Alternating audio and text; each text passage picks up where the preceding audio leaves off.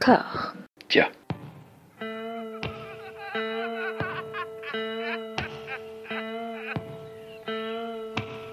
And now for something completely different. Would you like to talk about the meaning of life, darling?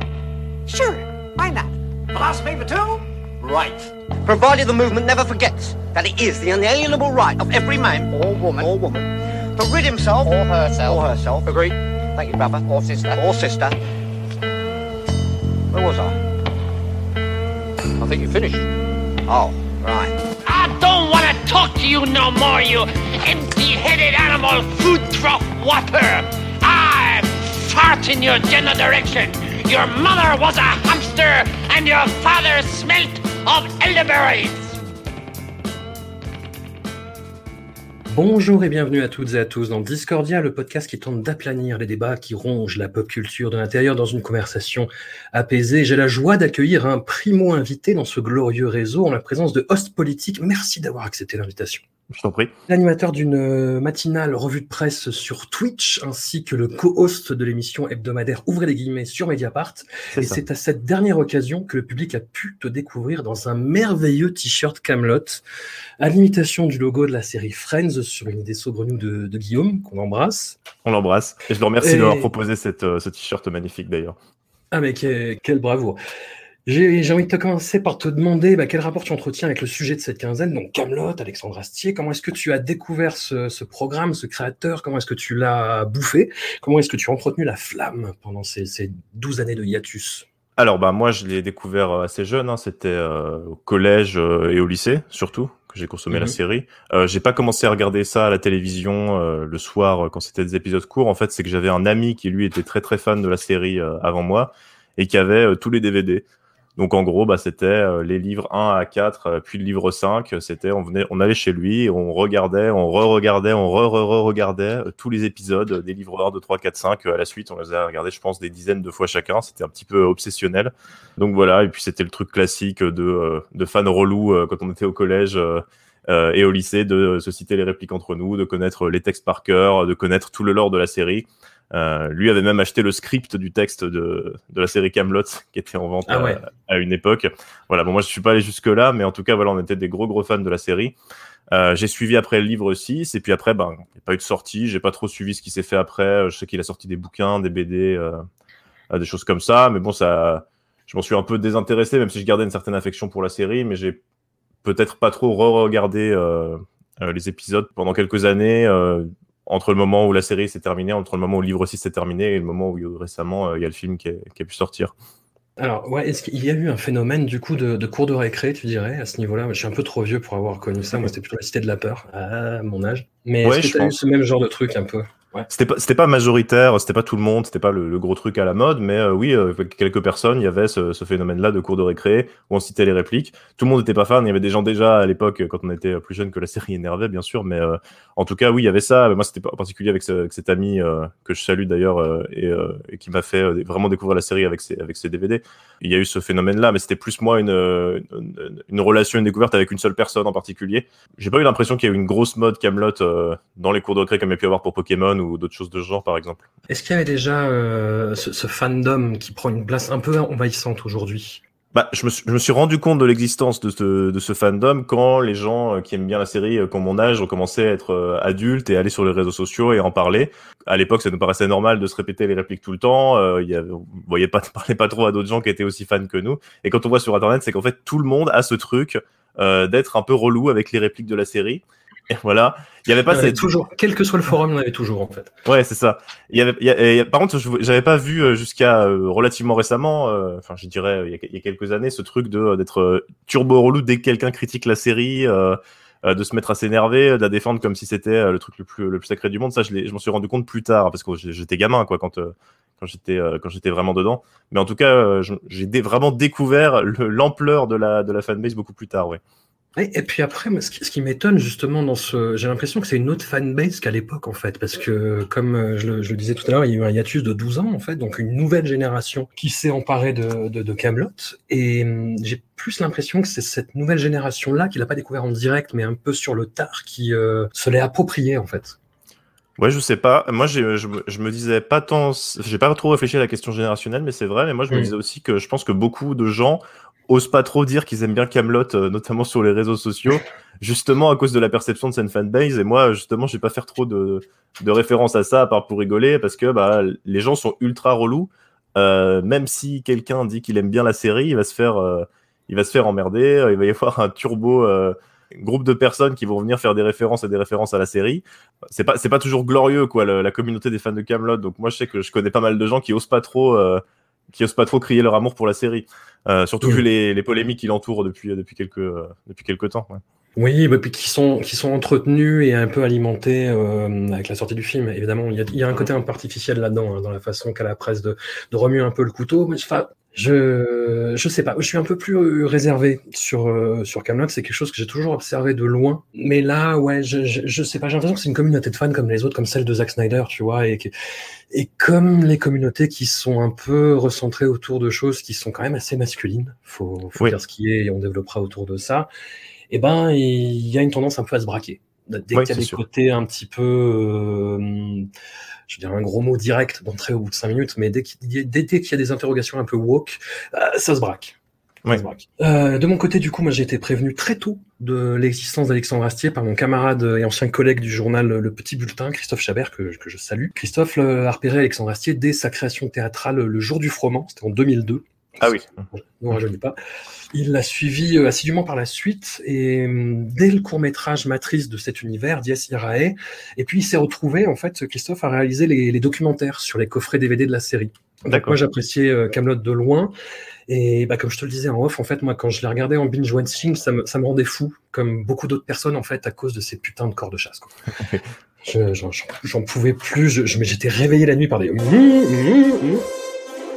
mais j'avais surtout en fait beaucoup de respect au-delà même de, de, la création pour la façon euh, avec laquelle Alexandre Astier s'est battu pour imposer sa vision contre la vie. Bah, après c'est Christophe qui m'a raconté un peu les coulisses, mais euh, voilà, il s'est vraiment battu contre l'avis des exécutifs qui, uh-huh. qui, essayaient de le faire rentrer dans le moule de Caméra Café en fait, qui était le programme court qui devait remplacer. Et en fait, euh, bah, Alexandre Astier très têtu et très pugnace. Et de guerre lasse, en fait, les, les dix exécutifs ont dit, bah, vas-y, vas-y, on te regarde et plante-toi. Et du coup, euh, Astier y est allé et ça a été un succès dément en fait. Et il a fait, euh, il a réussi à imposer la forme, le fond et cerise sur le gâteau, qui, qui n'est pas des moindres, il a imposé un casting en immense majorité provinciale. Mhm. avec des gens qui venaient du théâtre, ce qui est une rareté des raretés, même si c'est des Lyonnais, c'est pas grave. Host, à ton avis, qu'est-ce qui fait, toi, le, que le programme Camelot a été autant sollicité qu'il a connu autant de succès en fait. Bah, je pense que c'est aussi ce qui fait euh, ce qui fait ses défauts, c'est on parlait de la, fanbase, des nombres de fans, euh, c'est qu'il y a peu de choses qui ressemblent à Camelot euh, dans la production audiovisuelle en France et même encore aujourd'hui, je vois pas trop de de choses avec lesquelles comparer la série quoi. Il y a ce côté très théâtre, il y a cette écriture qui est très particulière et qui est vraiment le bah, le gros point fort de de, de Astier. Hein. C'est l'écriture, c'est c'est la façon de, de, tourner les phrases. Même pas, je parle même pas spécifiquement des blagues, mais vraiment la façon de tourner les phrases. Euh, que chaque phrase soit un peu un genre de punchline qu'on puisse reprendre, et c'est ce qui fait aussi que bah, tout le monde répète les répliques tout le temps. Il y a ce côté hyper populaire euh, au sens noble, hein, genre que le, la série passait sur M6 à une heure de grande écoute. Hmm. Euh, ça a pu contribuer aussi à son succès avec ce côté hein, vraiment décalé que aujourd'hui on pourrait plus, je pense, penser voir quelque chose comme ça euh, avant, euh, avant, à une heure de grande écoute, justement parce que bah, derrière il y avait quelqu'un qui a poussé, qui a été têtu, qui a insisté pour pas rentrer dans les canons de ce qui fait, de ce qui se faisait euh, à la télé à cette époque-là et même de ce qui se fait à la télé aujourd'hui. Moi, je pense que c'est vraiment ça, c'est l'écriture et puis c'est le, créneau tout simplement, hein, tout bêtement, qui a aussi fait le, succès, le succès de la série. Ah, tu disais qu'il n'y avait pas beaucoup de choses qui ressemblent à Camelot, mais il y a eu beaucoup de petits bâtards derrière en fait. Il y a eu euh, bah, la, la, grosse série euh, Peplum, toutes les séries qui a essayé de lancer OCS par la suite, il y avait cette espèce de ton un peu Camelot en fait, les, les, les punchlines, le ton un petit peu pince sans rire, un petit peu méchant aussi. Mais euh, mais Camelot reste la référence. Quoi. En fait, on, on sentait que tout ça c'était de la queue de comète derrière en fait. Quoi. Même ouais. HeroCorp de Simon Astier, euh, qui a des qualités, mais qui est quand même voilà, qui, qui est un peu branlant, un peu bancal. Je sais pas si, si t'as acheté. J'ai jamais, mais... jamais, pu aller au bout de la saison 1 de HeroCorp. Euh. Bah, le même ami qui m'a qui m'a fait découvrir Camelot, lui est fan aussi de HeroCorp, il a vraiment, il a vraiment tout regardé, mais moi j'ai un peu de mal avec la série. Euh, j'ai regardé quelques scènes prises ça et là dans les saisons qui m'ont beaucoup fait rire, euh, ouais. mais j'aurais pas été capable de tout regarder, euh, de regarder les épisodes à la suite, je pense. Il y a une référence qui, qui revient à chaque fois en fait euh, quand on parle de Camelot, c'est Audiard. Pour euh, ce goût des dialogues, toi tu, tu abondes là-dedans, c'est quelque chose qui que oui. tu peux valider? Euh, oui, je pense. Après, moi, j'ai découvert euh, vraiment euh, Audiard après Camelot, vu l'âge que j'avais quand, quand je regardais la série. Mais euh, oui, oui, bon, on, voit, on voit clairement une résonance hein, dans cette façon d'écrire, dans cette, dans cette gouaille, dans les mots qui sont employés aussi, utiliser des mots un petit peu particuliers auxquels on s'attend pas. Ça, ça fait vraiment, vraiment ce côté Audiard. Et oui, oui, moi, je, je pense que c'est la comparaison est pas, est pas idiote. Ouais. Est-ce que tu as des personnages ou des épisodes, ou les deux, fétiches? Euh, des personnages fétiches. Alors moi j'aime beaucoup euh, Urgan l'homme goujon. Je sais que je prends un peu des personnages secondaires pour euh, un peu faire le fan. Euh, ah, le fan pointu, ouais. ouais, ouais. Voilà. Mais j'aime bien les personnages extrêmement extrêmement absurdes. J'aime aussi beaucoup Hervé Drinel, le personnage de chevalier de Hervé Drinel qui est complètement idiot mais vraiment bête à un point qui surpasse tous les autres personnages. Il y a un épisode dont je me souviens où il doit cartographier l'Angleterre et il se ramène euh, à la cour devant le roi. Il se ramène, je sais plus c'est euh, devant le roi Arthur ou à la table ronde directement, et il déroule la carte. Il montre un cercle parfait. Et il dit bah voilà, j'ai fait le tour trois fois pour être sûr. Et il dit c'est comme ça que j'ai cartographié l'Angleterre. Et ça, à chaque fois, ça me ça me fait mourir de rire. Quoi. Ça, c'est vraiment des épisodes euh, qui m'ont marqué. Après, des épisodes particuliers, moi, je reviens beaucoup aussi au premier épisode. Alors, je passe je parle pas de Irae, mais de l'épisode, euh, le premier épisode qui a été diffusé, où il, trouve, il cherche avec Perceval et Léodagan, euh, et Léodagan, je crois que c'est lui le premier du livre 1, pour faire une embuscade à des soldats. Et il y a toutes les phrases de Perceval, genre euh, on devrait euh, les encercler avec du feu, comme ça c'est comme les scorpions, ils vont se suicider, ils vont se tuer eux-mêmes. Et il dit à Arthur, on vous prend en otage et on se met, on se met vers les ennemis, on dit rendez-vous, on bute le roi. Et ça, c'est des trucs. mais je pense, je pense aussi que c'est le fait de l'avoir énormément regardé qui me fait que, que je m'en souviens particulièrement. Ouais. Et c'est quelque chose qui se re, re, re, revoit facilement, du coup, même maintenant, tu penses? Alors, euh, j'aurais eu tendance à te dire oui si tu m'avais posé cette question il y a, il y a 10 ans, mais là, enfin, euh, faudrait que je le revoie justement pour savoir si c'est le cas, parce que hmm. à l'époque, étant plus jeune, moi, je, je, pouvais regarder les épisodes une fois par mois, je pouvais regarder le même livre tous les mois, ça m'aurait pas posé de problème. Aujourd'hui, je pense pas. Non, j'ai aussi plus de diversifier ce que je regarde. Je vois aussi plus les défauts de la série que je voyais pas forcément quand j'étais plus jeune. Il y a aussi peut-être des choses qui me font moins rire, notamment euh, les trucs basés sur les insultes, les choses comme ça, où ça fait rire quand on est euh, quand on est ado, mais peut-être quand on est euh, adulte. Enfin, je l'ai vu en regardant le film en fait. Hein. Euh, mm. Les trucs qui faisaient rire à l'époque, qui me feront peut-être moins rire aujourd'hui. Mais je garde quand même un bon souvenir de la série. après, je sais pas si je le si je la re-regarderai en entier. Ouais. Il y a quelque chose qu'on a beaucoup reproché à la série et hum, et c'est vrai que je suis, je suis assez partagé là-dessus, c'est le, les personnages féminins en fait. Mmh. Et hum, surtout en fait dans le, le livre 5, bon, on y reviendra, il y a le personnage de la femme de Caradoc. Ouais. Je, je m'en euh, m'évanouis, qui, qui s'en prend mais plein la gueule en fait, mais euh, mais d'un bout à l'autre, et j'étais très très très surpris de ça parce que c'est carrément méchant en fait. Hein. Elle se fait traiter de morue, de mocheté. Euh. Après, c'est une femme qui est présentée comme euh, comme calculatrice, opportuniste, etc. Et ce qui m'a laissé un peu pantois, c'est que le film valide en fait cette analyse. Oui. Bah ouais, mais ils ont raison en fait de la traiter. Oui, oui, oui. Oui, tout à fait. Bah, le, film, en fait, ça, ça m'avait pas choqué à l'époque quand je regardais euh, le livre 5. Je trouvais ça juste marrant, euh, bêtement marrant, euh, voilà. Mais en regardant le film, je me suis dit, oula, oui, en fait, c'est un peu craignos.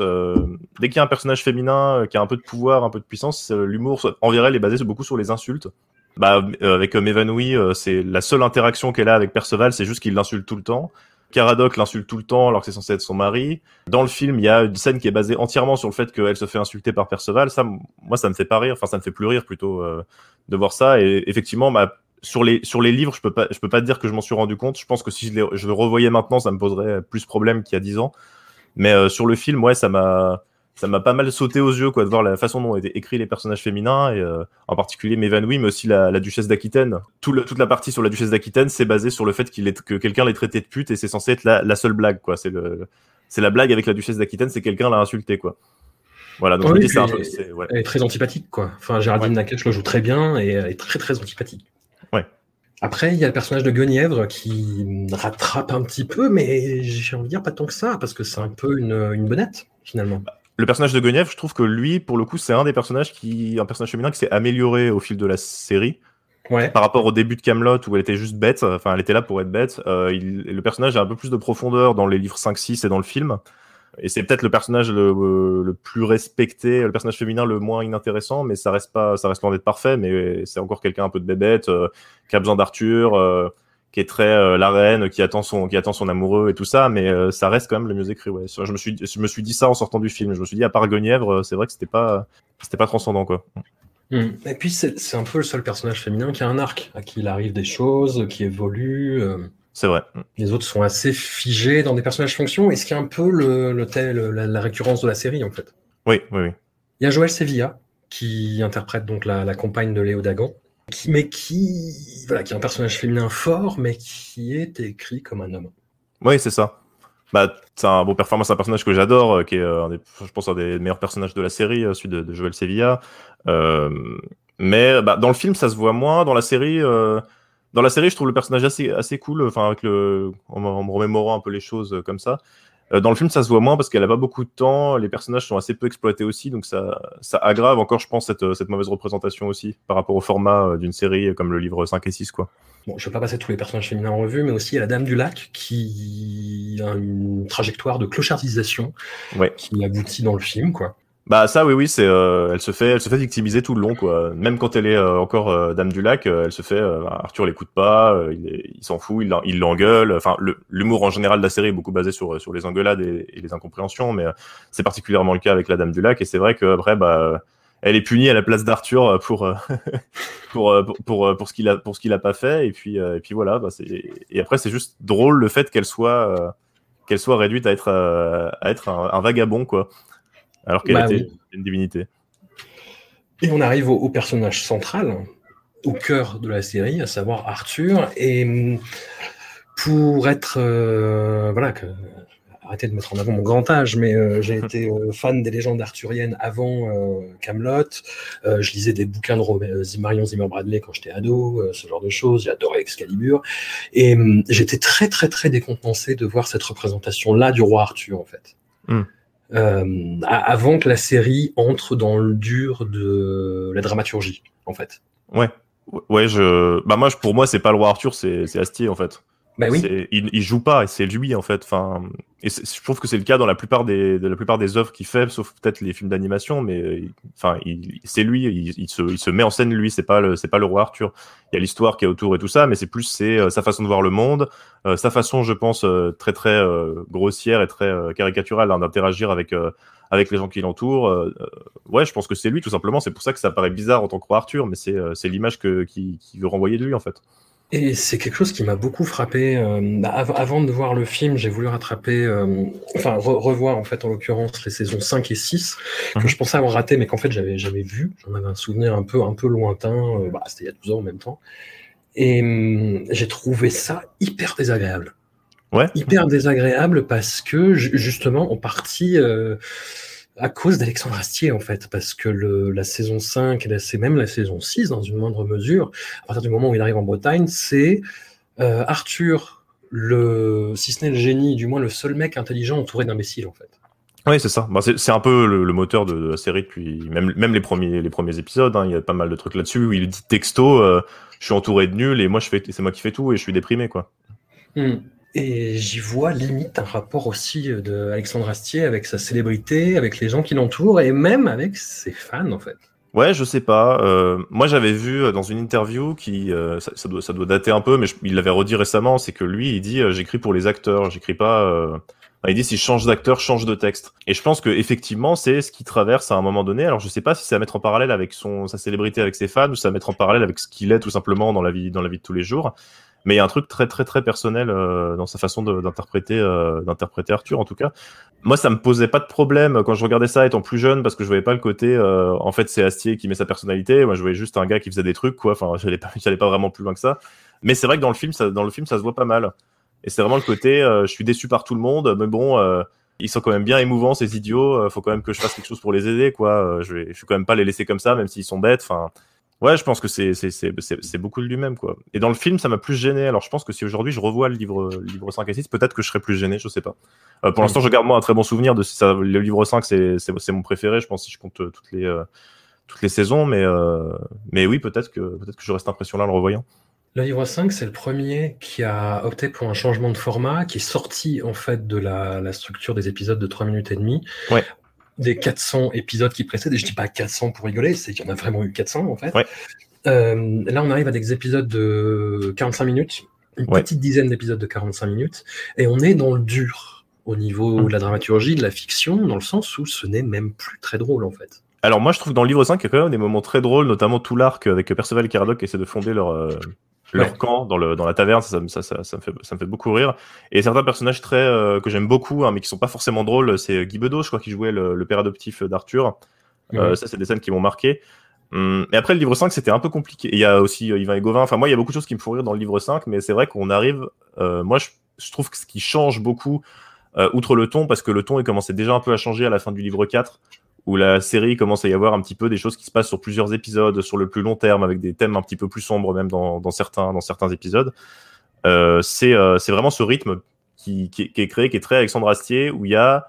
C'est vraiment très découpé entre des scènes drôles après, il y a des scènes dramatiques avec de la musique et des ralentis. Après, il y a une scène drôle. Et c'est vraiment ce truc assez découpé qui est un peu particulier, quoi, qui, qui apparaît pour moi dans le livre 5. Et puis, euh, le livre 5, faut pas oublier qu'il était euh, en 45 minutes, mais la première diffusion à la télévision, ils avaient fait des formats de euh, 6-7 minutes, je crois. Mmh. Ils, avaient, ils avaient charcuté le truc parce qu'ils avaient refusé M6 de mettre le, le, livre en prime time. Du coup, quand les gens l'ont découvert, euh, et ça, ça avait beaucoup énervé Alexandre Astier. Enfin, on le comprend pour le coup, c'était c'était des, des, morceaux d'épisodes qui n'avaient pas tellement de cohérence interne parce que c'était sorti de leur truc de 45 minutes. Euh, et je pense que ça, ça a influencé aussi la vision de pas mal de, de gens, que, de, de, la vision que pas mal de gens ont pu avoir de, de cette partie de, de Camelot, en tout cas. Et puis c'était vraiment un crime de lèse-majesté parce que Alexandre Astier, on l'a pas encore dit, mais c'est vraiment ce qu'on pourrait appeler un créateur total, dans le sens où il s'occupe du scénario, de la mise en scène, mmh. du montage et de la musique. Ouais. Oui, oui, bah, coup, je... Euh, voilà. Je pense que ça aurait été euh, terrible pour n'importe quel créateur de voir ça, mais euh, pour le coup, oui, pour lui particulièrement, je pense, ouais, ouais. Mais bon, il est quand même arrivé à, bah, dans le livre, à mener sa, sa, narration à bien, et on arrive sur cette espèce de conclusion complètement dépressive, à la fois pour la trajectoire d'Arthur, qui est complètement désabusé de tout et qui veut plus avoir euh, à, à, gérer les affaires euh, du royaume, et euh, aussi le personnage de Lancelot, qui est devenu un chevalier errant, Euh, qui a des visions d'un homme en noir joué par le génial Carlo Brandt et euh, et, autant je trouvais ça extrêmement désagréable sur ce côté, euh, effectivement, personnalité revêche d'Alexandre Astier, et ouais, le côté, euh, putain, vous me faites tous chier, vous êtes tous des idiots euh, trépanés. Autant, là, je trouve qu'il arrive à, quelque chose de dramatique. Il y a des choses qui ont mal vieilli niveau ouais. euh, mise en scène, surtout. Euh, bah dans le ton, après, euh, voilà, enfin comme, je, comme on évoquait les personnages féminins, il y a toujours ce même problème-là et qui atteint vraiment son apogée là sur le personnage de Dame évanouie dans le livre 5. Mais il y a aussi bah, le, bah, les insultes. C'est-à-dire qu'il y a le maître d'armes qui emploie beaucoup de termes euh, pour efféminer ses adversaires. Et ça, c'est ouais. euh, un peu tendax maintenant. Mais voilà, dans, dans, dans l'univers, on, on, peut dire que ça passe. Mais c'est vrai que c'est euh, ça fait bizarre ce genre de choses maintenant. Oui, oui, oui bah maintenant, c'est heureusement que, que c'est plus acceptable, quoi, parce que je pense que si j'en ça. Puis c'est ce, que je, ce que je disais tout à l'heure, je pense que le simple fait de faire rire juste avec des insultes, quand c'est ce genre d'insultes, en plus, quand c'est des trucs un peu homophobes ou misogynes, c'est jamais très recherché, quoi. C'est vraiment juste, on sait que ça va faire rire les gens parce que c'est vulgaire, quoi. Je trouve ça un petit peu, euh, en plus d'être euh, d'être euh, assez assez offensant, c'est pas très très recherché, quoi. Donc. Bah c'est ça. Puis, enfin, le comme, tu le disais, en fait, Astier a une recherche dans la langue. Il emploie pas mal de termes argotiques un peu désuets qui, qui claquent dans la voilà. bouche de ses comédiens, vraiment. Et là, effectivement, c'est un peu facile, même si le comédien du qui interprète le maître d'armes est très bon. Oui. Mais bah, ouais.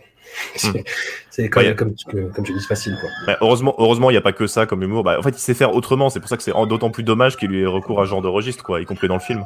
Mais, mais voilà, ce sont des, des, choses qui arrivent. On arrive au, au, livre 6, très particulier là aussi. Ouais. Alors, toujours à, à mon grâce à mon camarade Christophe, j'ai pu assister à l'avant-première des sept premiers épisodes au Grand Rex à Paris en 2009. Et c'est là, en fait, que j'ai pris conscience de l'ampleur du phénomène Camelot en fait. Le, ouais. Je me disais bon, la salle du Grand Rex quand même c'est un peu ambitieux, c'est euh, pas loin de 3000 places, mais euh, en fait euh, quand je suis arrivé c'était déjà blindé de monde, les gens étaient vraiment au taquet. L'ensemble du casting c'était hyper impressionnant, c'était des rockstars en fait.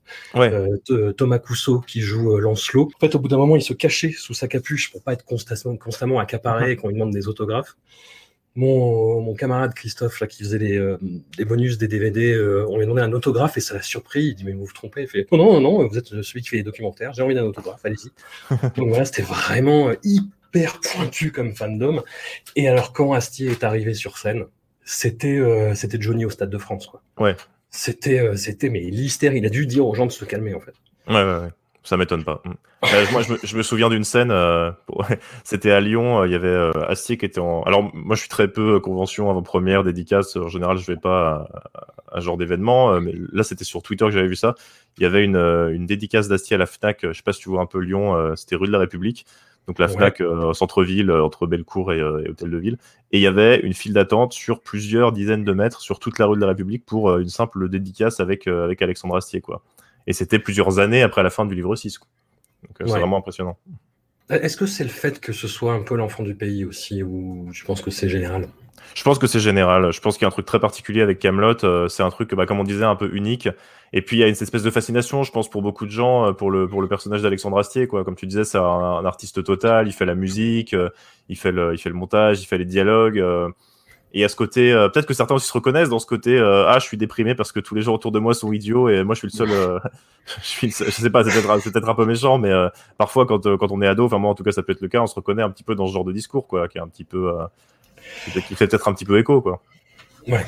La saison 6, c'est un long flashback avant que les derniers épisodes ne reprennent le fil de ce qui s'est passé à la fin du livre 5, c'est-à-dire la tentative de suicide d'Arthur. On va spoiler comme des porcs, hein, par contre. Ouais. Euh, j'ai pas dit au début, mais on va spoiler comme des porcs. Pas, pas de souci, j'aime bien spoiler.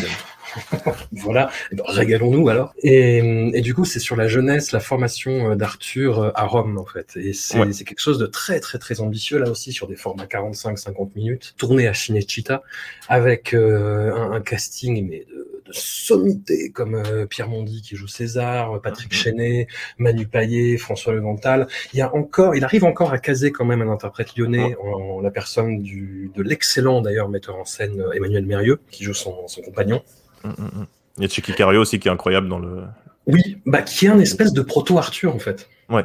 Qui est euh, pareil, un mec qui, qui, qui, en peut plus de la Bretagne et euh, qui est entouré d'imbéciles, euh, qui n'arrête pas d'insulter tout le monde. Est-ce qu'il y aurait peut-être une tentative de dire que c'est la Bretagne qui ont, qui ont les gens comme ça? Je ne sais pas. c'est possible. Et là, on est sur quelque chose pareil d'assez fou en fait en termes d'ambition euh, narrative, dramaturgique dans une fiction euh, française. En fait, c'est toujours un peu l'écueil du, du, cinéma de genre et du cinéma français en général. Si on dit oh, putain, pour un film français, c'est pour une série française, c'est bien, c'est ambitieux. Il y a des décors, ou des mouvements de caméra, c'est dingue, des costumes. Et hum, qu'est-ce que qu'est-ce que tu en as pensé toi de ce livre du coup? Moi, je l'aime beaucoup le livre 6. Euh, je pense je pense même que si je le revoyais aujourd'hui avec le livre 5, je, je le préférerais peut-être. c'est le plus abouti en fait hein, euh, en hmm. termes euh, de de réalisation, en termes de budget, en termes d'acteurs. Il y a plein de trucs assez assez épiques qui se passent et c'est une fresque épique quoi. C'est vraiment le le, le, parcours du héros, il devient un héros, il se découvre, et c'est très efficace ça de toute façon dans, une, dans une dans une fiction, hein, il, se, il, découvre qu'il est héros, il découvre qu'il a un destin particulier. Euh, il part de Rome pour aller euh, jusqu'en Bretagne, il voyage. Enfin, c'est un côté assez épique qui est assez euh, agréable à regarder, quoi. Et puis, comme, comme d'habitude, c'est très drôle, quoi. Il y a vraiment des, toujours des scènes qu'on peut citer comme ça en disant c'est c'est très très c'est très très drôle. Et puis moi, le le livre 6, ouais, je l'ai je l'ai beaucoup aimé. Peut-être un peu moins les derniers épisodes où c'est juste tout le monde qui vient rendre hommage à Arthur. J'ai trouvé bien écrit, mais un petit peu en dessous par rapport à ce qu'il pouvait y avoir dans le, dans le reste du, du, livre. Mais euh, non, non, le livre 6, moi, je, je, le trouve assez bien. Encore une fois, je l'ai pas vu depuis plusieurs années, donc je sais pas ce que j'en pensais si je le, je le, je le revoyais aujourd'hui. Par contre, il y a toujours ces scènes avec la, la, femme dont Arthur est amoureux. Alors, il, il leur fait ça dans le film. Euh, c'est dans le livre 6, hein, je dis pas de bêtises. Euh, je, je, me souviens plus de son nom. Euh, je trouvais rapportait pas grand chose à l'histoire. Puis ralentissait quand même pas mal le rythme. Euh, moi, je me souviens quand on regardait avec mon ami le truc, on, on, s'emmerdait pendant ces scènes-là. Euh, et pendant le film, avec les, les scènes d'enfance d'Arthur qui, euh, qui suit une jeune fille, qui suit une jeune fille aussi, enfin, qui se rappelle d'un amour de jeunesse. là aussi, c'est un espèce de rythme un peu lent et ça apporte pas non plus grand chose. Donc, je sais pas ce qu'il a avec ça, mais bon, voilà, c'est peut-être un peu le, point faible du truc. je, je, je, sais pas, ouais, il arrive pas à. Je, je vais dire un truc affreux, c'est qu'il a peut-être du mal avec le premier degré. Ouais en fait, parce que c'est non, mais c'est c'est enfin, c'est un peu méchant dit comme ça, mais non, mais je suis assez d'accord. Voilà, c'est des scènes où il est, il est censé se montrer un petit peu à nu, euh, sans, sans sa carapace un peu cynique, euh, caustique, et où en plus il doit expliquer des choses narrativement. Donc c'est toujours un, un, petit peu tendu. Et justement, moi, le, le, dernier épisode où en fait tout le monde vient voir Arthur sur son lit, euh, quasi de mort en fait, mais je le trouve trop écrit justement en fait. Je trouve que ça se, ça se regarde filmer et ça s'écoute écrire en fait. Ouais. Euh, c'est-à-dire qu'il y, a des répliques qui claquent un peu, mais euh, ça fait euh, ouais tout, tout, le dialogue, notamment avec Lancelot, en fait, où je sais pas si tu te rappelles, mais Arthur lui raconte un rêve qu'il a fait. Oui, je me souviens. Voilà, où il dit le Graal, c'est la baignoire où tu as tenté de se suicider parce que tous les, les, les, hommes qui portent la mort en eux, voilà. enfin non, c'est mieux écrit que ça. Ouais, je, me souviens mais, mais, mais disons dans l'exécution, l'écriture, je trouve ça fat, quoi. Ouais. C'est ouais. Ouais, on, on, sent le, on sent l'écriture, quoi. C'est ça que tu veux dire. Ouais. C'est ça.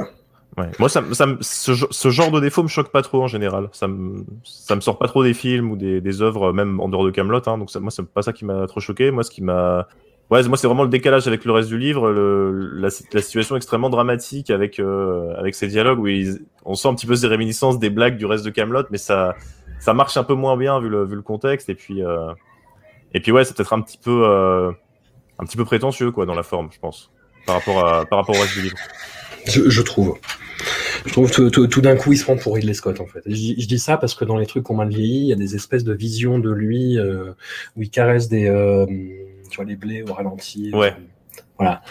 Euh, bon. Mais même, euh, je me souviens que même, alors ça pour le coup, même quand on était au lycée avec mon, avec mon ami avec qui je regardais ça, je parle même du livre 5 avec, je sais pas si tu vois la scène du phare, ouais. où il y a plein de plans avec des flous, des machins euh, c'est pas bien fait quoi. Enfin, moi je pense pas que ce soit spécialement un bon réalisateur. Je pense que c'est un beaucoup bien meilleur euh, directeur d'acteur, un bien meilleur, euh, un bien, bien, meilleur scénariste qu'un que réalisateur. Hein. Il y a plein de, de, choses comme ça qui sont assez lourdes et qui font assez euh, assez datées, mais même à l'époque. Hein. Je pense pas que ça ait mal vieilli. Mmh. Je pense que c'était daté déjà à l'époque. Hein. Bah, à l'époque, comme euh, la, la, fiction euh, télévisuelle française en était à ce stade de non-existence euh, vi visuelle esthétique, on va dire. Bon, exagère, je suis un peu méchant, il y avait déjà des trucs, mais mais où ça se cherchait en fait. Ouais. Euh, à, l'époque, tu disais ah c'est audacieux, et puis maintenant tu regardes, tu fais ah ça, ça a mal vieilli. Ouais. Non mais moi je me souviens que même à l'époque, je trouvais pas ça, je trouvais pas ça ouf quoi. Ouais. Pour le coup, autant les, les problèmes d'écriture, les problèmes de personnages, de, de représentation de, des femmes, etc. Ça, ça m'est complètement passé au-dessus quand j'étais euh, quand j'étais euh, quand j'étais plus jeune, mais euh, autant ce, ce, côté purement technique là, je me suis dit, ça c'était pas les, c'est des moments que j'aimais le moins en fait dans le dans l'œuvre, mmh. ça a toujours été le cas. Et alors, dans le livre 6, à cette fameuse séance au, au Grand Rex, je me rappelle, ça m'a frappé, en fait, les gens, comment dire, se forçaient un peu à rire, parce que c'est pas une, la, la, première partie de la saison est pas très drôle. C'est vraiment euh, quelque chose. Enfin, il développe des personnages, des arcs narratifs, il y a des répliques qui claquent, mais c'est pas, c'est pas le gag, quoi. C'est pas la punchline qui tue euh, avec un personnage rigolo, quoi. Et, et, ça se forçait un peu à rire. Et en fait, quand il y a eu euh, bah, la partie où il arrive vraiment en Bretagne et on voit plus ou moins les origines story de chaque personnage. Mm -hmm il y a eu comme un espèce de vent de libération dans la salle.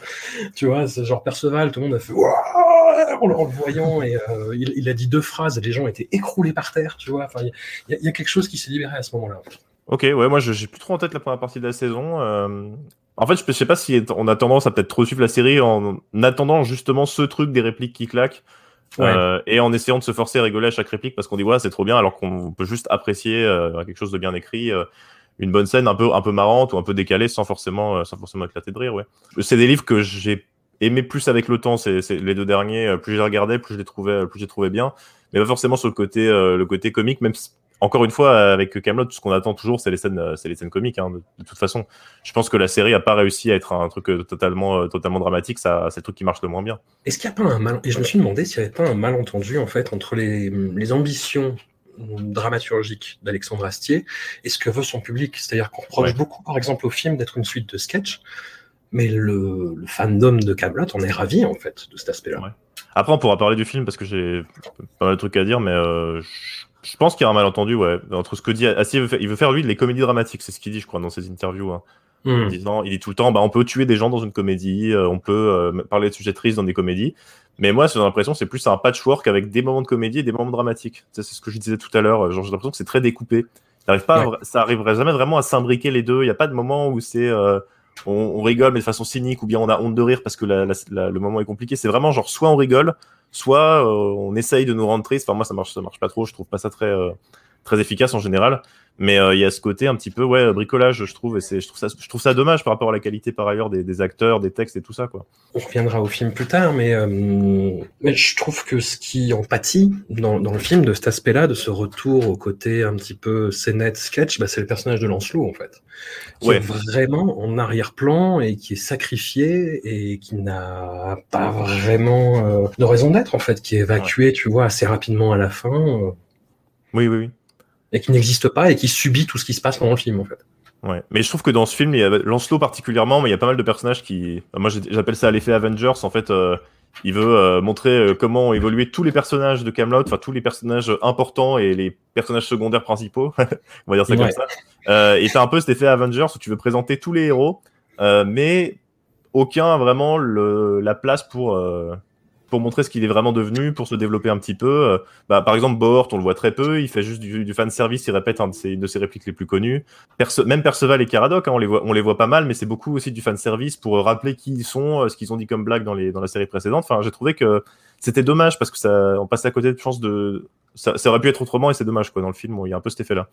On va y revenir, on va y revenir, mais avant ça, en fait, donc la série euh, se termine en 2009. Ouais. Et là, en fait, se développe bah, ce, qui, ce qui devient un petit peu euh, la personnalité Alexandre Astier qui prend le pas sur sa création en fait à travers bah, tous ces, ces travaux euh, suivants. Il y a son, sa première réalisation, David et Madame Hansen. Alors je, je ne sais pas si c'est quelque chose qui est très connu, mais en fait à la, place d'Adjani, il devait y avoir Alain Delon. Ça devait être Monsieur ah. Hansen en fait. Je savais pas. Et du coup, c'est quelque chose qui aurait pu être passionnant c'est-à-dire que Adjani porte quelque chose, si tu veux. Elle porte euh, bah, toute son identité euh, d'actrice, tout ce, cette espèce de côté du cinéma français. Mais Alain Delon, t'as le côté vraiment euh, bah, melon, vaudétaria, euh, voilà. Je, je, suis une icône et je parle de moi à la troisième personne. Enfin, de, tout le tout le truc qu'on qu crée des guignols de l'info, mais qui existait. Hein. Enfin, oui, oui, c'est sûr. Voilà, c'est pas quelque chose qui est, qui est né du néant. Et tous les témoignages de ces tournages récents en attestent. Hein. Je, je, vous renvoie à l'excellent article de Jérôme Lachasse euh, sur le tournage d'Astérix aux Jeux Olympiques. Ah oui, c'est une très bonne série d'articles, oui. Ouais, voilà. Où bah, Alain Delon reste fidèle à son image. Et, et du coup, ça a été une négociation bah, à l'image d'Alain Delon et ça a été euh, très hard. Et le, le, projet a failli se casser la gueule. Et il a eu le oui d'Adjani vraiment, vraiment au débeauté au dernier moment. Il a réécrit en catastrophe. Et ça donne ce, ce petit film étrange. Oui. Euh, vraiment à contretemps par rapport à tout ce qu'on pouvait attendre de lui, où il reprend son, son personnage de. Bah, c'est un peu ça le problème aussi, c'est qu'à chaque fois qu'on voit Alexandre Astier dans un film, il pourrait s'appeler Alexandre Astier son personnage. c'est ça, bah, il, joue, il, joue, enfin, il, joue, euh, il, joue, il joue son rôle, mais il joue pas un personnage, quoi. C'est toujours pareil. Et donc là, bah, il, joue quelqu'un qui doit s'occuper donc de, bah, de, cette, de cette patiente euh, qui est dans une clinique suisse, qui, euh, qui s'évade, avec qui euh, voilà, il, a, il vit des aventures un petit peu un petit peu épiques, où il y a des, des, des citations de la carrière d'Adjani qui sont pas de première finesse. Et le film globalement manque de légèreté et de subtilité. Enfin, c'est quelque chose qui ouais. m'a été beaucoup reproché. Et sur le moment, ouais, c'est vrai que tu dis, oh, pourquoi, pourquoi, qu'est-ce bah. que c'est? T'en as un souvenir toi de, de ça ou? Je me rappelle très peu. Euh, je me souviens ouais. sorti de la salle et en me disant oui. Enfin, j'ai pas passé un mauvais moment. Je me suis pas dit hein, c'est un scandale, c'est n'importe quoi. Mais euh, c'est assez oubliable, quoi. Malheureusement, euh, j'ai pas grand chose qu'on est ressorti, quoi. Ce film, c'est un peu dommage, ouais. Effectivement, j'ai rien de marquant qui me vient à l'esprit quand tu m'en parles. Ça fait, bah, je l'ai vu au cinéma quand il est sorti, donc euh, donc ça fait quelques années déjà. Mais euh, ouais, effectivement, le film m'a pas beaucoup marqué. Alexandre Astier aussi co-réalisé deux films d'animation adaptés d'Astérix, dont un que je trouve vraiment excellent, qui ouais. est le domaine des dieux, qui est a priori l'épisode d'Astérix le moins adaptable et le moins propice à, à faire. Et il en fait quelque chose d'hyper drôle, d'hyper rythmé.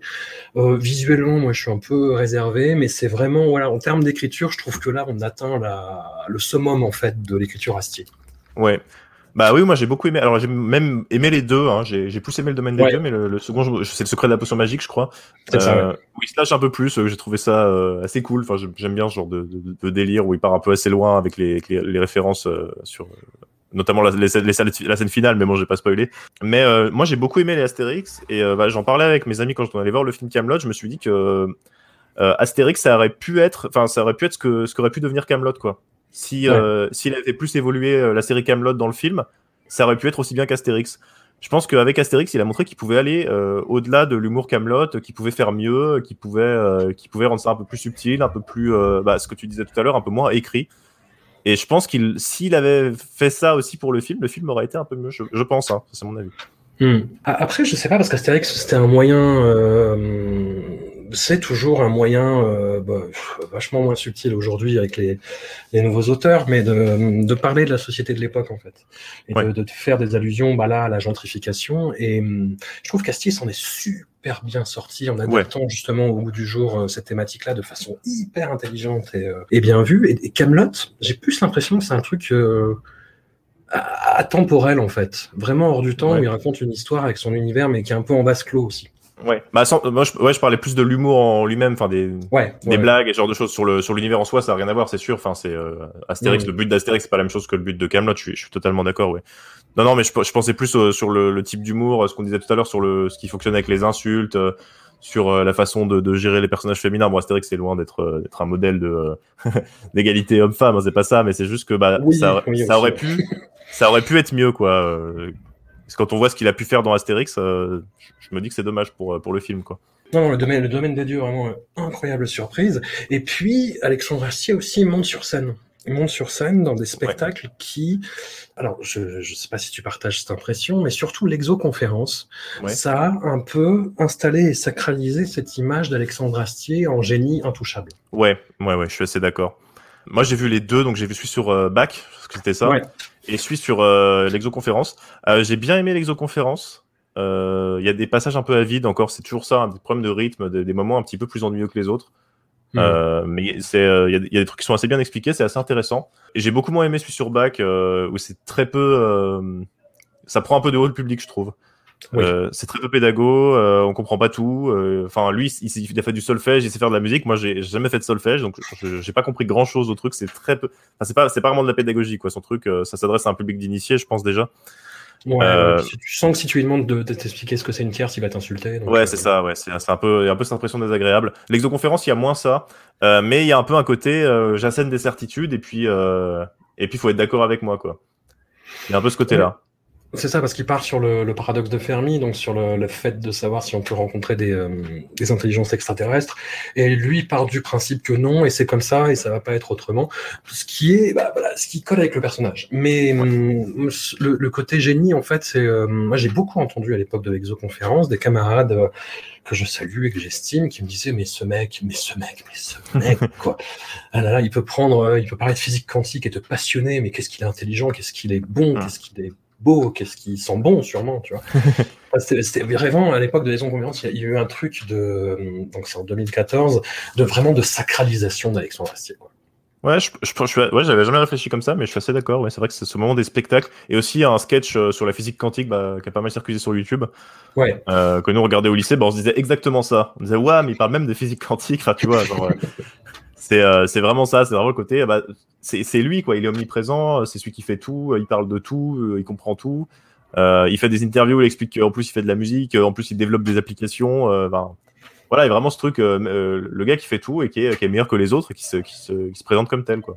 Mais mm, dans Que ma joie demeure, donc le spectacle sur, euh, sur Bach, en, en, tant que comédien, c'est peut-être là où je le trouvais meilleur. Même si le personnage est très désagréable, encore une fois, et qu'il a en tout, c'est, c'est, un génie entouré de pignouf et qu'il n'arrête pas de le répéter, il y a les moments où ça pourrait être tarte à la crème parce que c'est voilà passer de, du, du, de la comédie au drame euh, c'est très périlleux et euh, quand c'est mal fait tu dis ouf ouais. mais là en l'occurrence bah, quand il évoque euh, la, la, mort de ses gamins ouais de, de, de Bach hein, pas, pas, les siens pas ça, oui.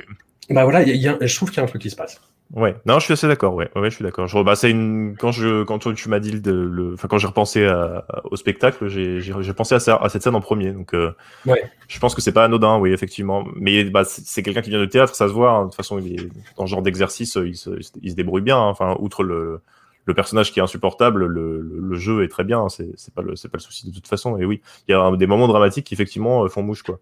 Donc voilà, et ce qui, ce qui faisait défaut à David et Madame Hansen, où justement le côté dramatique était vraiment pesant et pesé, quoi. Et dans ou dans les livres 5 et 6 de Camelot, c'était. Ouais, ça, ça passait un peu au forceps aussi, quoi. Ouais, c'est ouais, c'est ça, c'est un peu, c'est un peu ça. On le, on le pousse un peu, quoi. On dit regarde, j'ai fait du dramatique et voilà. Moi, alors moi, ça. Parce que quand je le regardais, moi, il y a des, des beaucoup de moments où je me disais ah c'est le moment un peu moins bien avant la prochaine scène marrante. Ouais. On se dit un peu ça quand même. Et c'est un peu dommage quoi pour une œuvre qui est, qui est comme ça. mais n'empêche que j'aime bien ce côté un peu un peu patchwork euh, dans, le livre 5 et 6, surtout dans le livre 5, qui, est, qui, fait qu'on repense à certains trucs, à certaines scènes. La scène du phare, bah, je, je me rappelle. La scène avec euh, Guy Bedos dans le, où il est complètement alcoolique, je me rappelle. Enfin, c'est des trucs qui sont assez, euh, assez marquants quand même, mais c'est vrai que c'est un petit peu forcé.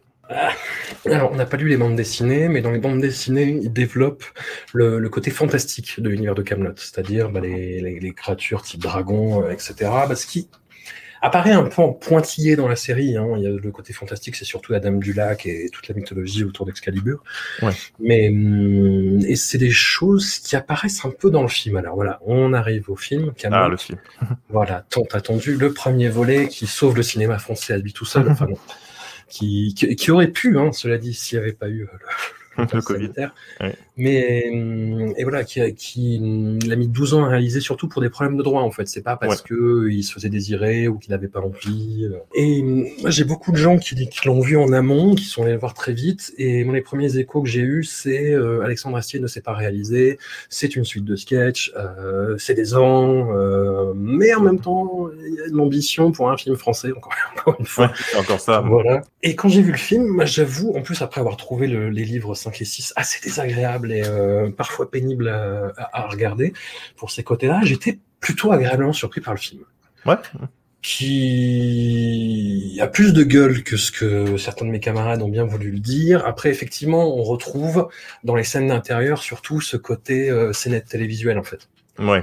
D'un coup, tu as une lumière qui pète en extérieur euh, sur, sur, les scènes sur le bateau, et puis là, bon, tu es dans le château du roi d'Aquitaine, et c'est gris, et c'est bleu. Et, ouais. euh, et voilà. Mais non, non, ça, ça, ça, a plus de gueule. Après, euh, Astier dit qu'il a construit en fait le premier film autour du morceau de bravoure final. Alors on spoil, c'est-à-dire euh, utiliser en fait les machines de guerre burgondes qui vont s'organiser selon une rythmique musicale. Ouais. Ce qui est une idée sympatoche.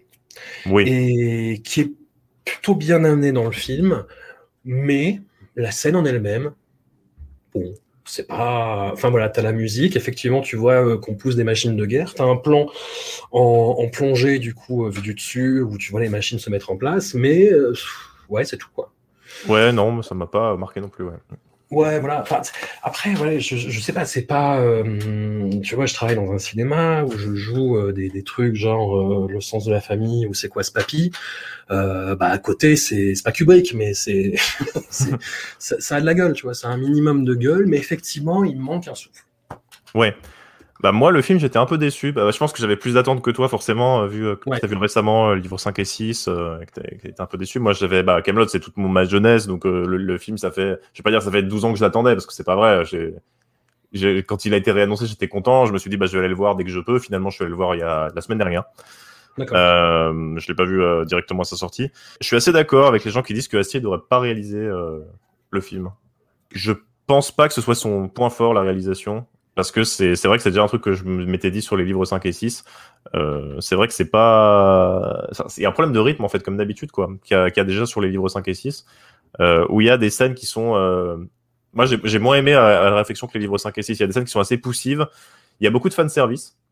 Ouais. Euh, et du fanservice gros sabot, hein, pas du fanservice discret. Euh, il y a Bohort qui crie mécréant parce que c'est la réplique la plus, euh, la plus connue de Bohort. Il y a euh, toute une scène qui est interminable de euh, d'un jeu du Pays de Galles. Alors les les épisodes sur le jeu du Pays de Galles, j'y trouve très drôle quand ils expliquent les règles. Euh, mais le moment où ils jouent au jeu, j'ai trouvé ça un peu longuet, quoi. Ah oui, c'est ça qui marche pas en fait. C'est que ouais. d'habitude, ça passe par les explications de, de, règles par Perceval. Ouais. Et là, le fait de montrer, bah en fait, ça marche moins que quand il écrit. Enfin, c'est pas le. C'est ça. C'est pas, c'est pas ça qui est drôle, quoi. Et puis, effectivement, bah, c'est ce qu'on disait au tout début, c'est les personnages féminins. Et là, ça m'a sauté aux yeux, quoi le personnage de Mévanoui qui se fait insulter, la duchesse d'Aquitaine qui se fait insulter. On a encore le flashback où il va euh, sauver une jeune fille euh, en Mauritanie. Euh, c'est les deux personnages féminins qui sont pas blancs du, du film. c'est une jeune fille arabe qui se fait battre par une femme noire dans, en Mauritanie. Moi, j'ai spoilé, mais voilà. Et elles, elles ont pas une ligne de dialogue. C'est aussi des scènes assez lourdingues où il se rappelle de son enfance. À la limite, les filles de Caradoc qui sont un peu un peu cool, mais qui sont pas trop de, de, de, poids dans le, dans, le, dans, dans le scénario. Mais voilà, bon, j'ai été un peu déçu par le film, j'avoue, même si j'ai beaucoup rigolé à certains moments. Euh, globalement, j'ai pas une. Euh, j'ai pas trop apprécié le, le, film quoi. Et puis j'ai trouvé un peu cheapos la scène de fin parce qu'on pouvait spoiler. Tout le passage, euh, le combat à l'épée avec Lancelot, euh, il y, a des trucs qui piquent les yeux un peu quand même. Hein. C'est un peu dommage euh, au regard de l'ambition du reste du film, qui a plutôt des, des bons décors, plutôt des trucs assez cool, bah, notamment tout le début où il est, je sais pas, je crois qu'il a tourné au Qatar.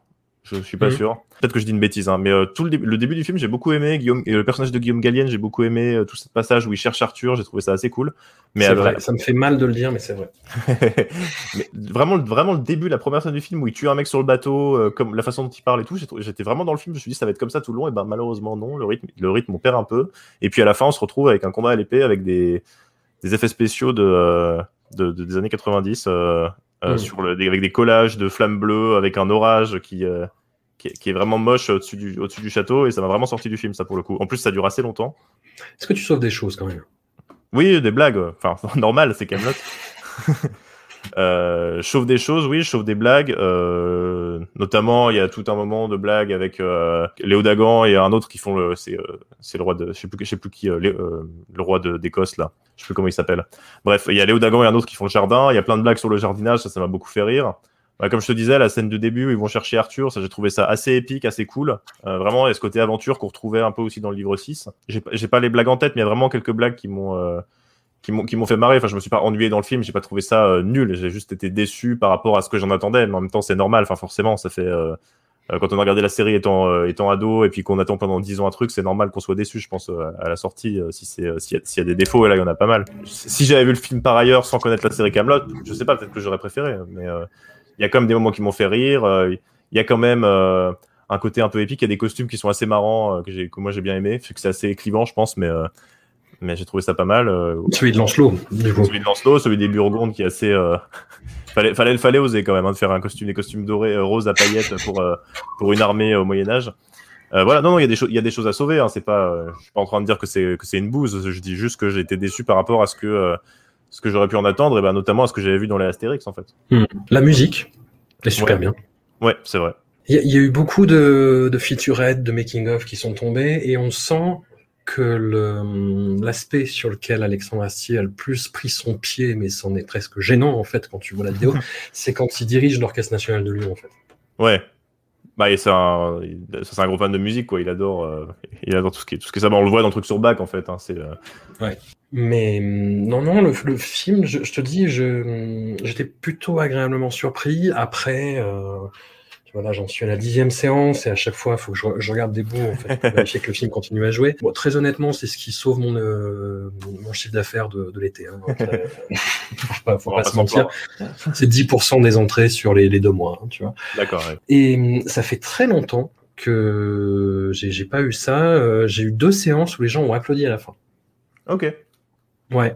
Ouais, j'étais plutôt surpris. Je me dis, putain, y a même, même à l'Alpe d'Huez, le fandom, putain.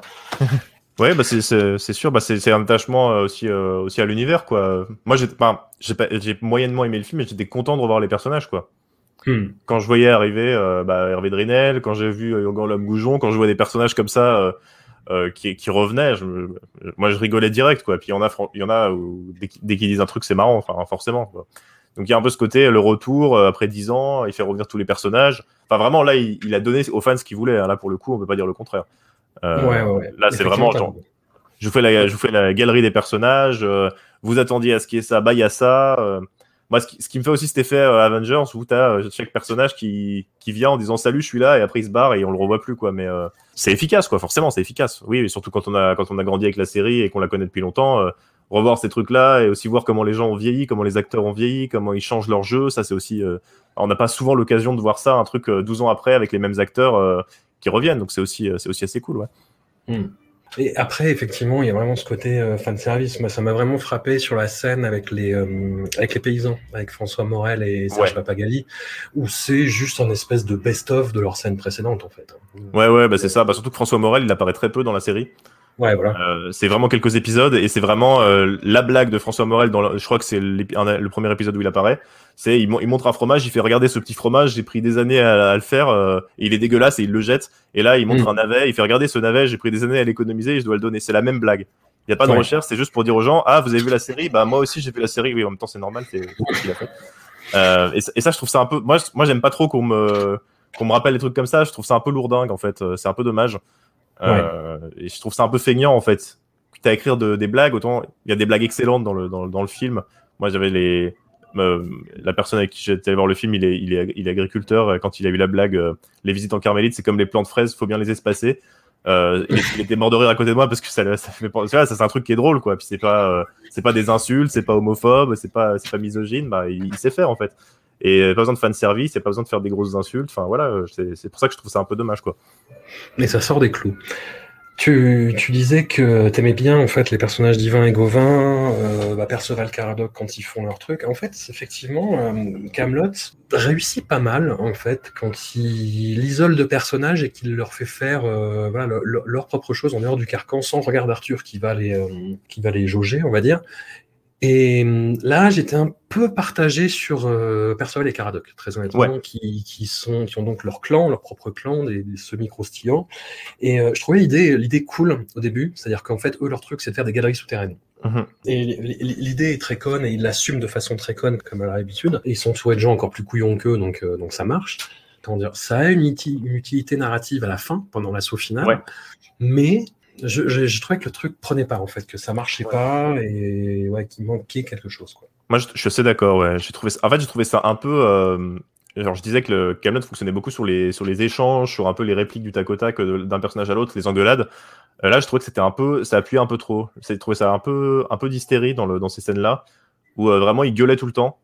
Euh, et au bout d'un moment, moi, ça me. Enfin, c'est bon, quoi. Arrêtez, s'il vous plaît, quoi. C'était, euh, c'était beaucoup autour du même registre. Il y avait quelques répliques qui faisaient mouche. Hein, J'ai quand même rigolé à certains moments, mais euh, c'est vrai que c'est un peu comme la scène du jeu du Pays de Galles. C'est vraiment, ah, les fans, ils adorent Perceval et Caradoc. Et eh ben, on va leur en donner. Et double ration. Et du coup, bah, ça fait trop, quoi. Ouais. Et alors, la trajectoire narrative d'Arthur, je ne l'ai pas comprise. Ouais. J'ai pas compris pourquoi, après euh, bah, ce, ce, ce, côté complètement désespéré euh, du dernier livre, avec un peu un, un, rebond à la fin quand il retourne à Rome et qu'il commence à s'entraîner, à faire des katas avec un bâton. Euh, enfin, j'exagère, mais, mais c'est un peu ça en même temps. Euh, et que là, voilà, pendant 12 ans, du coup, il a vécu une vie d'esclave, et là, il revient en Bretagne, et il se dit bon, allez, on y retourne. Ah, allez, on y va. Mais ses motivations sont pas claires, c'est-à-dire que tu as ce flashback effectivement qui est censé expliciter quelque chose, mais qui fonctionne pas en fait, qui qui, est juste là effectivement pour le pousser un peu au cul, mais on comprend pas trop. Je comprends pas trop non plus pourquoi il énorme spoiler, pourquoi il, il va finalement vers Guenièvre et qui finit par l'embrasser. Ouais. Ça, l'utilité narrative de faire fonctionner Excalibur, mais je ne comprends pas en fait. Par rapport à la logique du personnage, par rapport à la logique de ce que la série et le, film racontent, je, ne comprends pas en fait. Moi, j'ai mon analyse de analyse un peu à, à, à, trois sous, mais euh, j'ai pensé parce que c'est un personnage qui est aussi dépressif parce que bon, j'espère que c'est pas le cas de, de, de Astier, soit de sa personne, mais c'est aussi un personnage qui est dépressif. Euh, Arthur, il est euh, il est dans cet état-là, il est vraiment il est il, il, soucie plus de rien, il veut plus entendre parler de rien. Et quand il revient, la scène qui pour moi fait basculer le truc et le fait se décider à vraiment se reprendre en main et à décider de, de, de retourner euh, ses responsabilités à Camelot, c'est quand il voit euh, le clan un peu naze avec Bort et, et, les gamins autour de la table ronde. Ouais, et c'est l'idée que ça lui rappelle euh, ben, la table ronde, ce que c'est, ça lui rappelle son idéal, tout ça. Et je trouve que le, moi, pour moi, le, le, le film justifie ça comme ça. Alors, c'est, ça casse pas trois pattes à un canard, hein, mais le film justifie comme ça. Et le truc, c'est comme le gars est dépressif, bon là, je vais spoiler la fin du film, bah, il, il s'en sort pas comme ça si facilement quoi. Quand il faut faire face à Lancelot, il n'y arrive pas. Euh, il tente de nouveau de se suicider. Euh, enfin, voilà. J'ai pas trouvé ça incohérent. C'est peut-être un peu fragile, mais j'ai pas trouvé ça non plus incohérent moi. Ouais. Enfin, quand je dis que je comprends pas, c'est que, enfin, je, je, comprends la logique et le mécanisme, mais pour moi, ça marche pas en fait. Il y a pas quelque chose qui clique ouais. et qui rend le truc fluide et, euh, et évident en fait. Je suis alors je suis d'accord sur euh, Guenièvre, sur l'arc avec Guenièvre. Où... En plus, ils se sont jamais embrassés, je crois, dans la série. Oui, euh, bah, pour la raison qu'on connaît dans la saison ouais, 6, du coup. Mmh. Euh, ils ils s'embrassent jamais dans la série, là d'un coup ils font ça, alors qu'ils retrouvent Guenièvre et qu'ils la considèrent comme euh, quelqu'un de valeur et quelqu'un qui respecte, ce qui serait plutôt pas mal, ce qui était un peu développé aussi dans le livre 5. Euh, oui, euh, après qu'il y ait ce, ce truc-là, de en plus leur mariage, euh, de s'embrasser et tout ça, ça semble un peu en décalage avec la façon dont le rapport entre les deux personnages avait été pensé. Je suis assez d'accord sur cet aspect-là. Après moi sur l'aspect trajectoire d'Arthur en soi, ça m'a ça m'a pas choqué, j'ai pas trouvé ça. Mmh. Moi, je, moi j'ai pas trouvé ça bizarre en tout cas. Et à toute fin, du coup. La toute fin, la scène post-crédit. Promesse d'une empire contre-attaque euh, de Camelot. Ouais. Bah écoute, j'espère que ce sera un peu mieux. J'espère qu'il n'y aura pas cet effet euh, multiplicité de personnages et qu'il arrivera à cadrer un peu plus le truc. Il dit qu'il écrit pour ses acteurs, j'aimerais bien qu'il écrive pour ses actrices aussi et pas seulement faire des personnages féminins euh, qui sont des faire-valoir en fait. Euh, ça, ce serait, ce serait pas mal. Et puis aussi peut-être, euh, je sais que c'est, on va dire, c'est les, les, théories woke, là, là, les, les, gauchistes ou je sais pas quoi, mais peut-être plus de personnages qui sont pas blancs, notamment dans les scènes en Mauritanie. Je sais pas, un peu, ça me paraît un peu, un peu évident. Là, c'était un petit peu. Après, après, il, fait ce qu'il veut avec, avec son œuvre, hein, c'est pas la question, mais euh, moi je trouvais ça un peu bizarre, quoi. Ça m'a un petit peu gêné sur le moment. Voilà. C'était pour le point le point euh, là-dessus. Mais voilà, après. De, Sting. Ça m'a fait ça m'a fait bizarre de le voir. J'avais oublié. J'ai pas compris ça par contre. Vraiment, mais, mais, vraiment là que je euh, c'est pas que si si c'est que j'ai pas compris. En fait. J'avais oublié qu'il était dedans moi. Je pas. Et je l'ai vu. Pourquoi pas hein Non mais pareil, à, voir comment ça se développe. Mais là sur le moment. Ouais, bah son, son adjointe était plus cool, je trouve. Euh, ouais. Euh, le personnage était assez sympa d'ailleurs. Mais c'est pareil, c'est pas méga développé quoi. C'est assez caricatural, c'est vraiment, c'est des méchants très méchants. Les Burgondes, c'est des gens bêtes très bêtes. Et puis. Euh... Mais ils ont le sens du rythme. Ouais. ouais, ouais. Mais bon. Mais, mais voilà, oui, donc ça va pas, pas choquer plus que ça.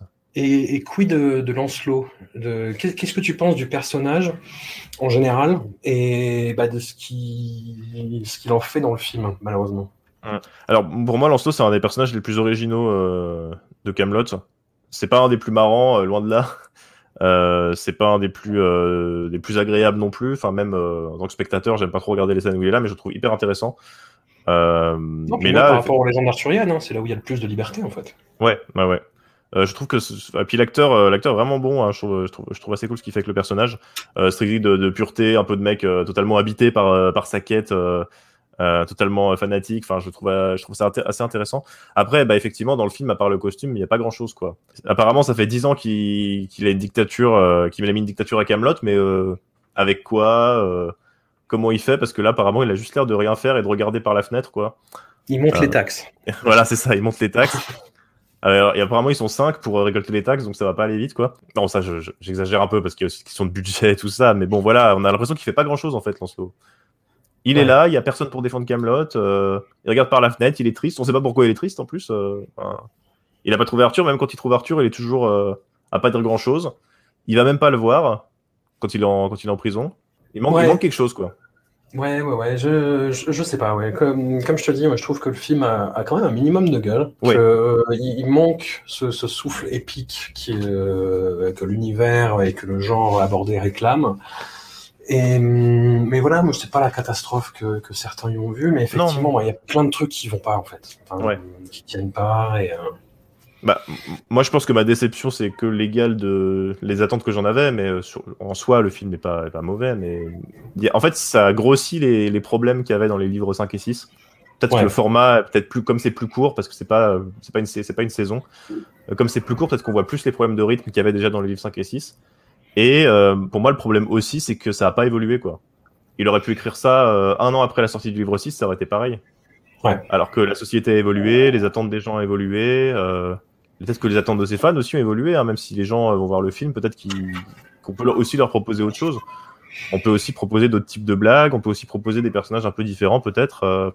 on, peut, on, peut, on peut faire autrement, quoi. C'est dommage de faire un livre 7 plutôt que de faire un, un nouveau film en 2021, quoi. Ça n'empêche pas certains d'aller le voir 200 fois. Enfin, en, tout cas, d'essayer, quoi. Oui, oui, c'est ça, voilà, après. après, quand on est fan, on est fan, mais là, moi, j'ai un peu du recul parce que bah, ça fait ça fait 10 ans que j'avais pas vu ça. Je me dis je me dis c'est dommage qu'il ait pas évolué avec euh, enfin qu'il ait pas fait évoluer son œuvre avec euh, avec avec la société quoi. Hmm. Eh, je te dis, je te dis à, voir, dans la suite. Moi, je suis curieux de voir la suite. En ouais, moi aussi. C'est une entrée en matière euh, voilà, qui, qui m'intrigue. Euh, sur lesquels j'ai plein de réserves, mais euh, ouais. Bah, en tout cas, en tout cas, fallait le faire, quoi. Ce, ce, niveau de décor, ces scènes, euh, avec ce ton-là, en plus, ce ton qui est très particulier, d'arriver à faire un long métrage qui était à la base une capsule, une capsule à la télé avec trois bouts de ficelle, avec deux décors, qui devient une trilogie. C'est assez cool en France pour pour être souligné, hein, ça c'est sûr. Pas cracher, cracher dans la soupe non plus, mais voilà. Je pense qu'il y a, on a des trucs à redire. Il faut pas hésiter quand on est même quand on est très très fan à dire que ça ça ne nous a pas plu et à avoir des exigences aussi par rapport euh, aux créateurs. Après libre à eux de les suivre ou pas. Hein, au final, euh, au final, il fera ce qu'il veut, c'est pas le problème. Mais c'est juste qu'au moins de dire bah voilà ça ça m'a moins plu, ça je trouve ça dommage et puis je pense que je pense qu'il y a moyen de d'améliorer plein de trucs dans, son film, dans son film suivant.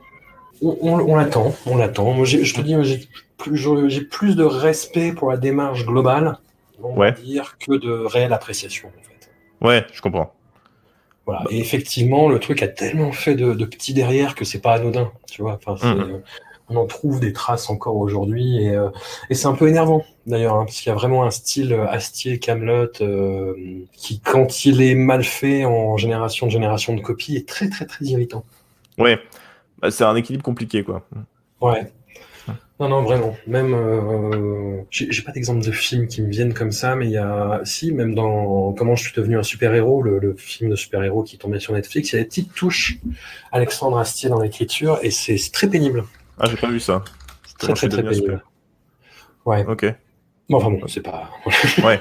Peut-être pas forcément le meilleur exemple, mais non, non, à, à voir en tout cas. Bah, merci mm. euh, d'avoir partagé euh, ton avis en tout cas là-dessus. Tu... Si, Alexandre Astier refait des spectacles, si le film Camelot 2, tu continues à le suivre, quoi qu'il arrive. Moi, moi, je continue à le suivre. Hein. Je reste euh, très très fan et admiratif de ce qu'il fait. Là, j'ai peut-être paru un peu un peu négatif et tout, mais c'est plus. C'est plus parce qu'il y a plus que des avis positifs que je suis très négatif. mais moi, je continue à suivre son travail avec plaisir, bien sûr. C'est pas encore une Madeleine de Proust, quoi. Non, pas encore. Après, euh, d'après ce que tu m'as dit sur les livres 5 et 6, je vais peut-être y retourner avec appréhension. Euh, mais, euh, mais pour l'instant, non. Bah écoute, tu, me diras. Quand est-ce que tu reprends les, les, revues de presse sur Twitch du coup? Ah bah, Je reprends le 23, donc lundi prochain, à 7h. Ok. Et ouvrez les guillemets Ouvrir les guillemets, ça se décidera dans les, dans les prochaines semaines. Hein. si les gens veulent savoir, on, l'annoncera sur Twitter avec, euh, avec Usul. Très bien, pas de scoop, je respecte. non, non, bah, je, je, sais même, je sais même pas, je veux pas t'inventer une date. ça marche. Bon, bah, un immense merci en tout cas. C'était ah, merci à toi. Cool et, euh, et au plaisir. À bientôt. Salut.